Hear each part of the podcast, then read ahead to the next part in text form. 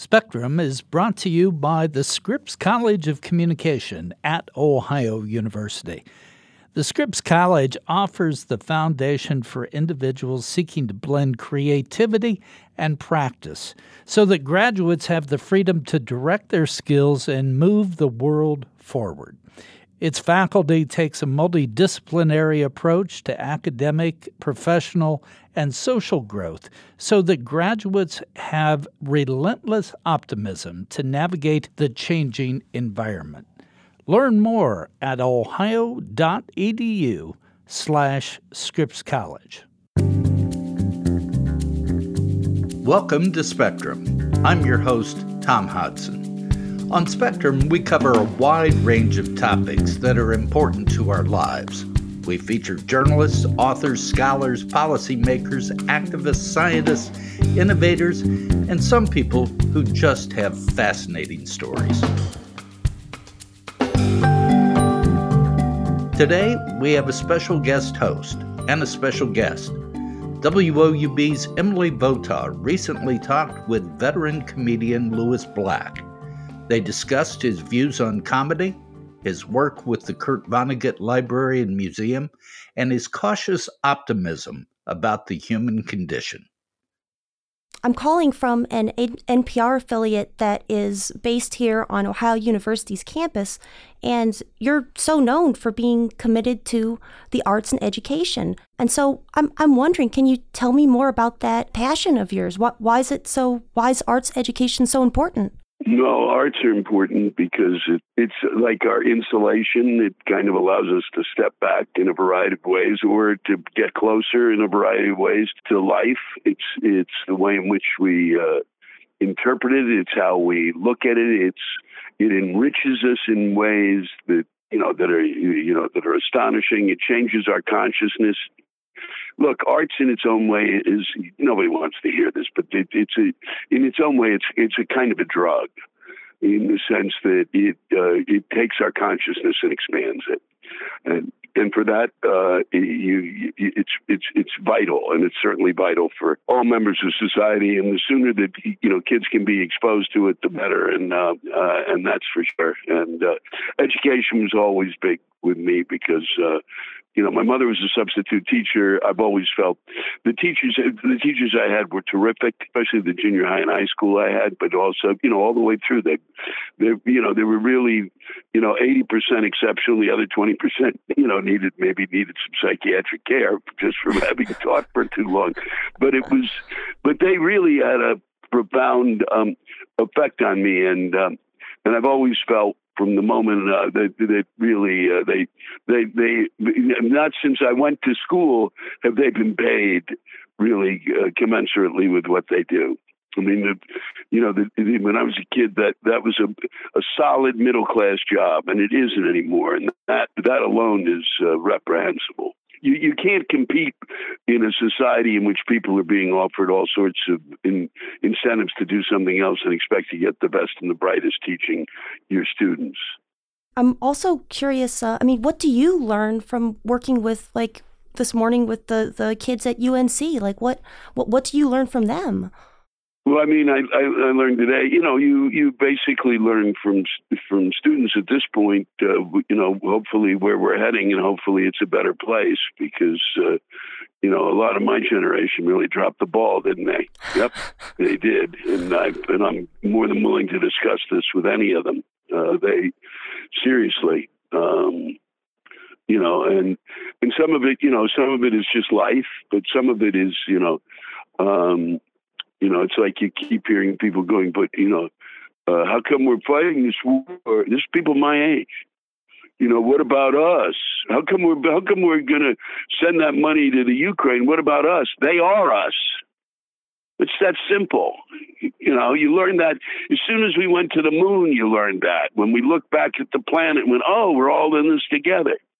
How do you forget that? How is that not indelibly yeah, and that's what, and partly my yelling about it right now has to do with being with those students today and kind of realizing, you know, I said it's, you know, you know that, uh, you know, people yell about millennials, and there is, you know, I gather their, you know, their problems and all of that, and I kind of want to, and I kind of want to know what they're thinking. and I, I really do. And is and and, uh, and there are millennials like in my generation, you know, like in my generation, there was there, it's the same with all generations. They're schmucks, and then they're not.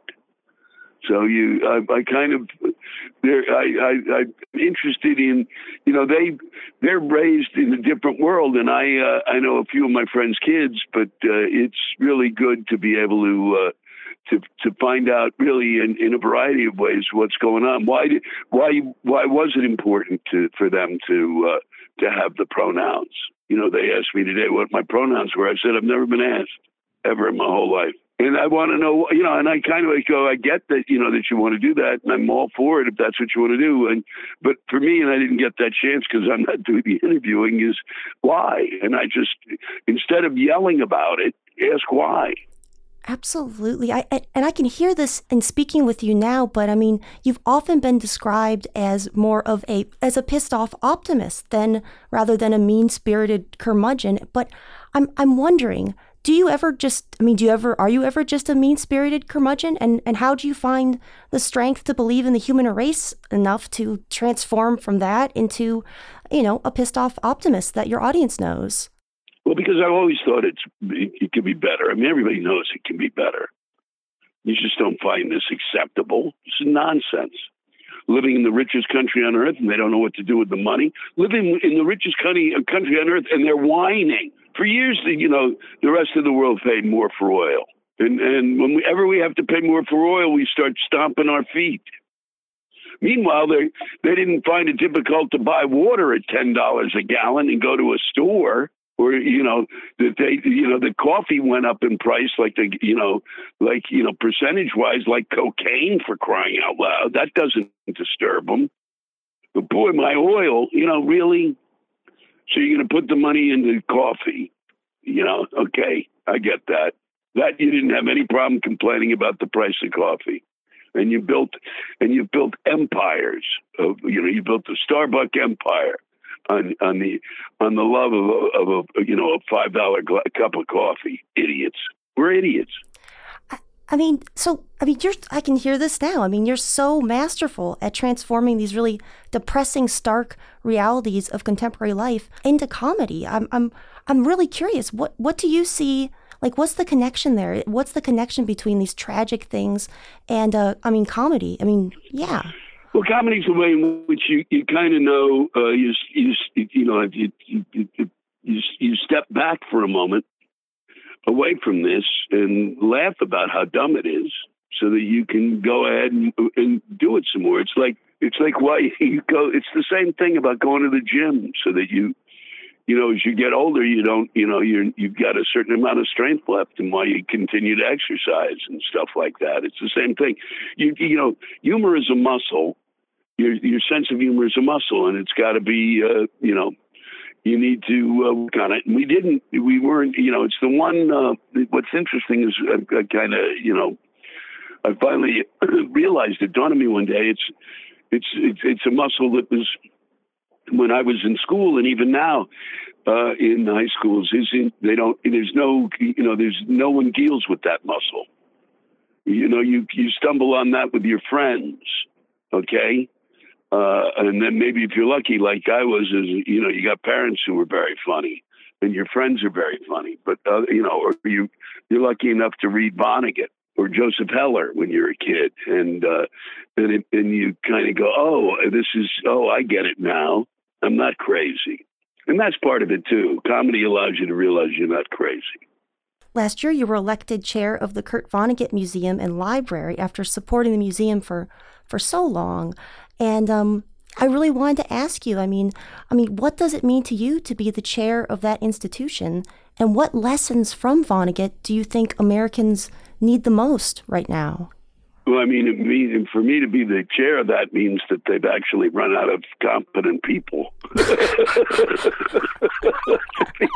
Because I said I, there's only so much I can do as as the chair. I'm, it's not like what I'm, you know, what my skill set is built for, but I can certainly, you know, talk talk about it. And uh, and I think that it was important that the state of Indiana and the city of Indianapolis, uh, you know, kind of. Um, created a place and a space where uh, his work was honored. He was uh, partly, I mean, you know, it's partly I became involved with because he had a, a, an extraordinary effect on me. You know, I was, uh, I read him and I thought, wow.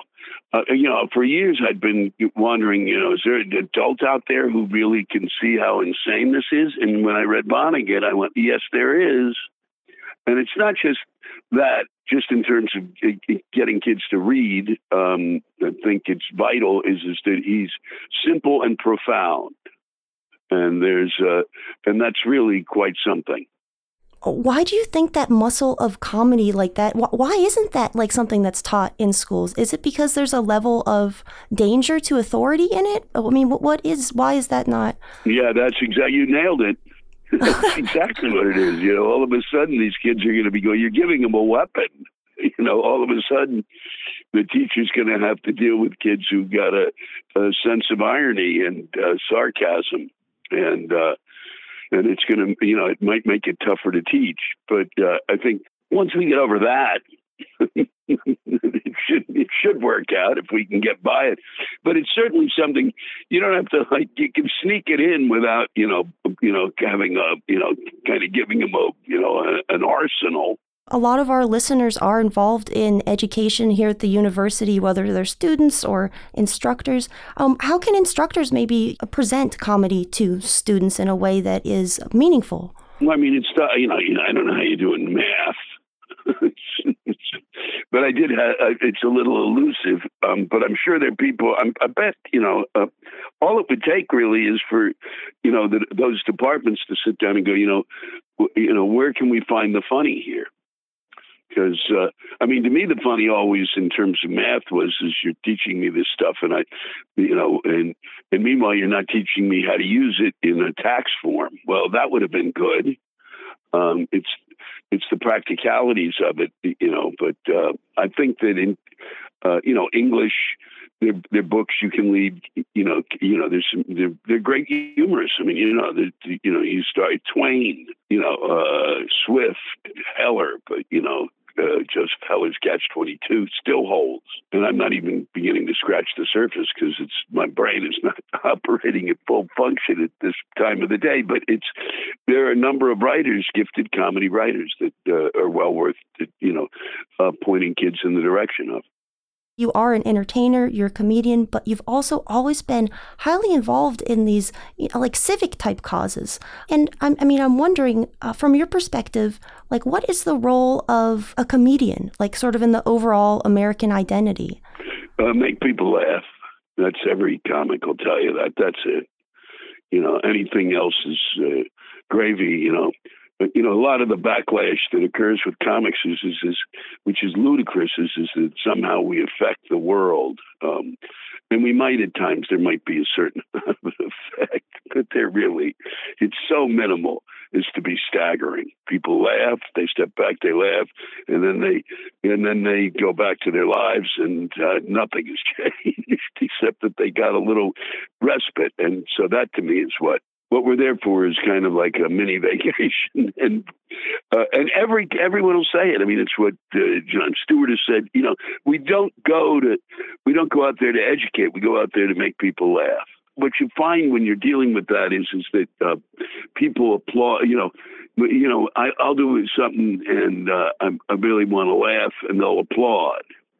And it's like, oh boy, now I got to work on this. I don't need the applause. I you really are oh, you had a good thought. Yay. No, you want um, a good joke. Good thoughts are nice, but really you want to make people laugh. If they think that's that's gravy. But we didn't go out there to do that. But but you know that's the thing too. I mean when you when you do a joke, it's you're basically uh, you know you're engaging people in their thought process. Wow. It's it's been such a pl- privilege to speak with you this morning. Thank you again. I hope you have a great rest of your day. You too. It was a pleasure to talk to you. Bye bye. Today, WOUB's Emily Votaw has been talking with comedian Lewis Black about his views on comedy. Spectrum is produced by WOUB Public Media. Adam Rich is our co producer. I'm your host, Tom Hodson. Please subscribe to Spectrum. You can do that at Apple Podcasts, Stitcher, Google Podcasts, or at NPR One. And Spectrum also is available through the NPR Podcast Directory. We always welcome your feedback, so please rate our podcast or review it through one of your favorite podcast outlets. If you have questions or comments about this podcast or have suggested topics for us to cover, please direct them to me by email. You can do that at hodson at ohio.edu. That's Hodson, H O D S O N, at ohio.edu. Have a good day, everyone.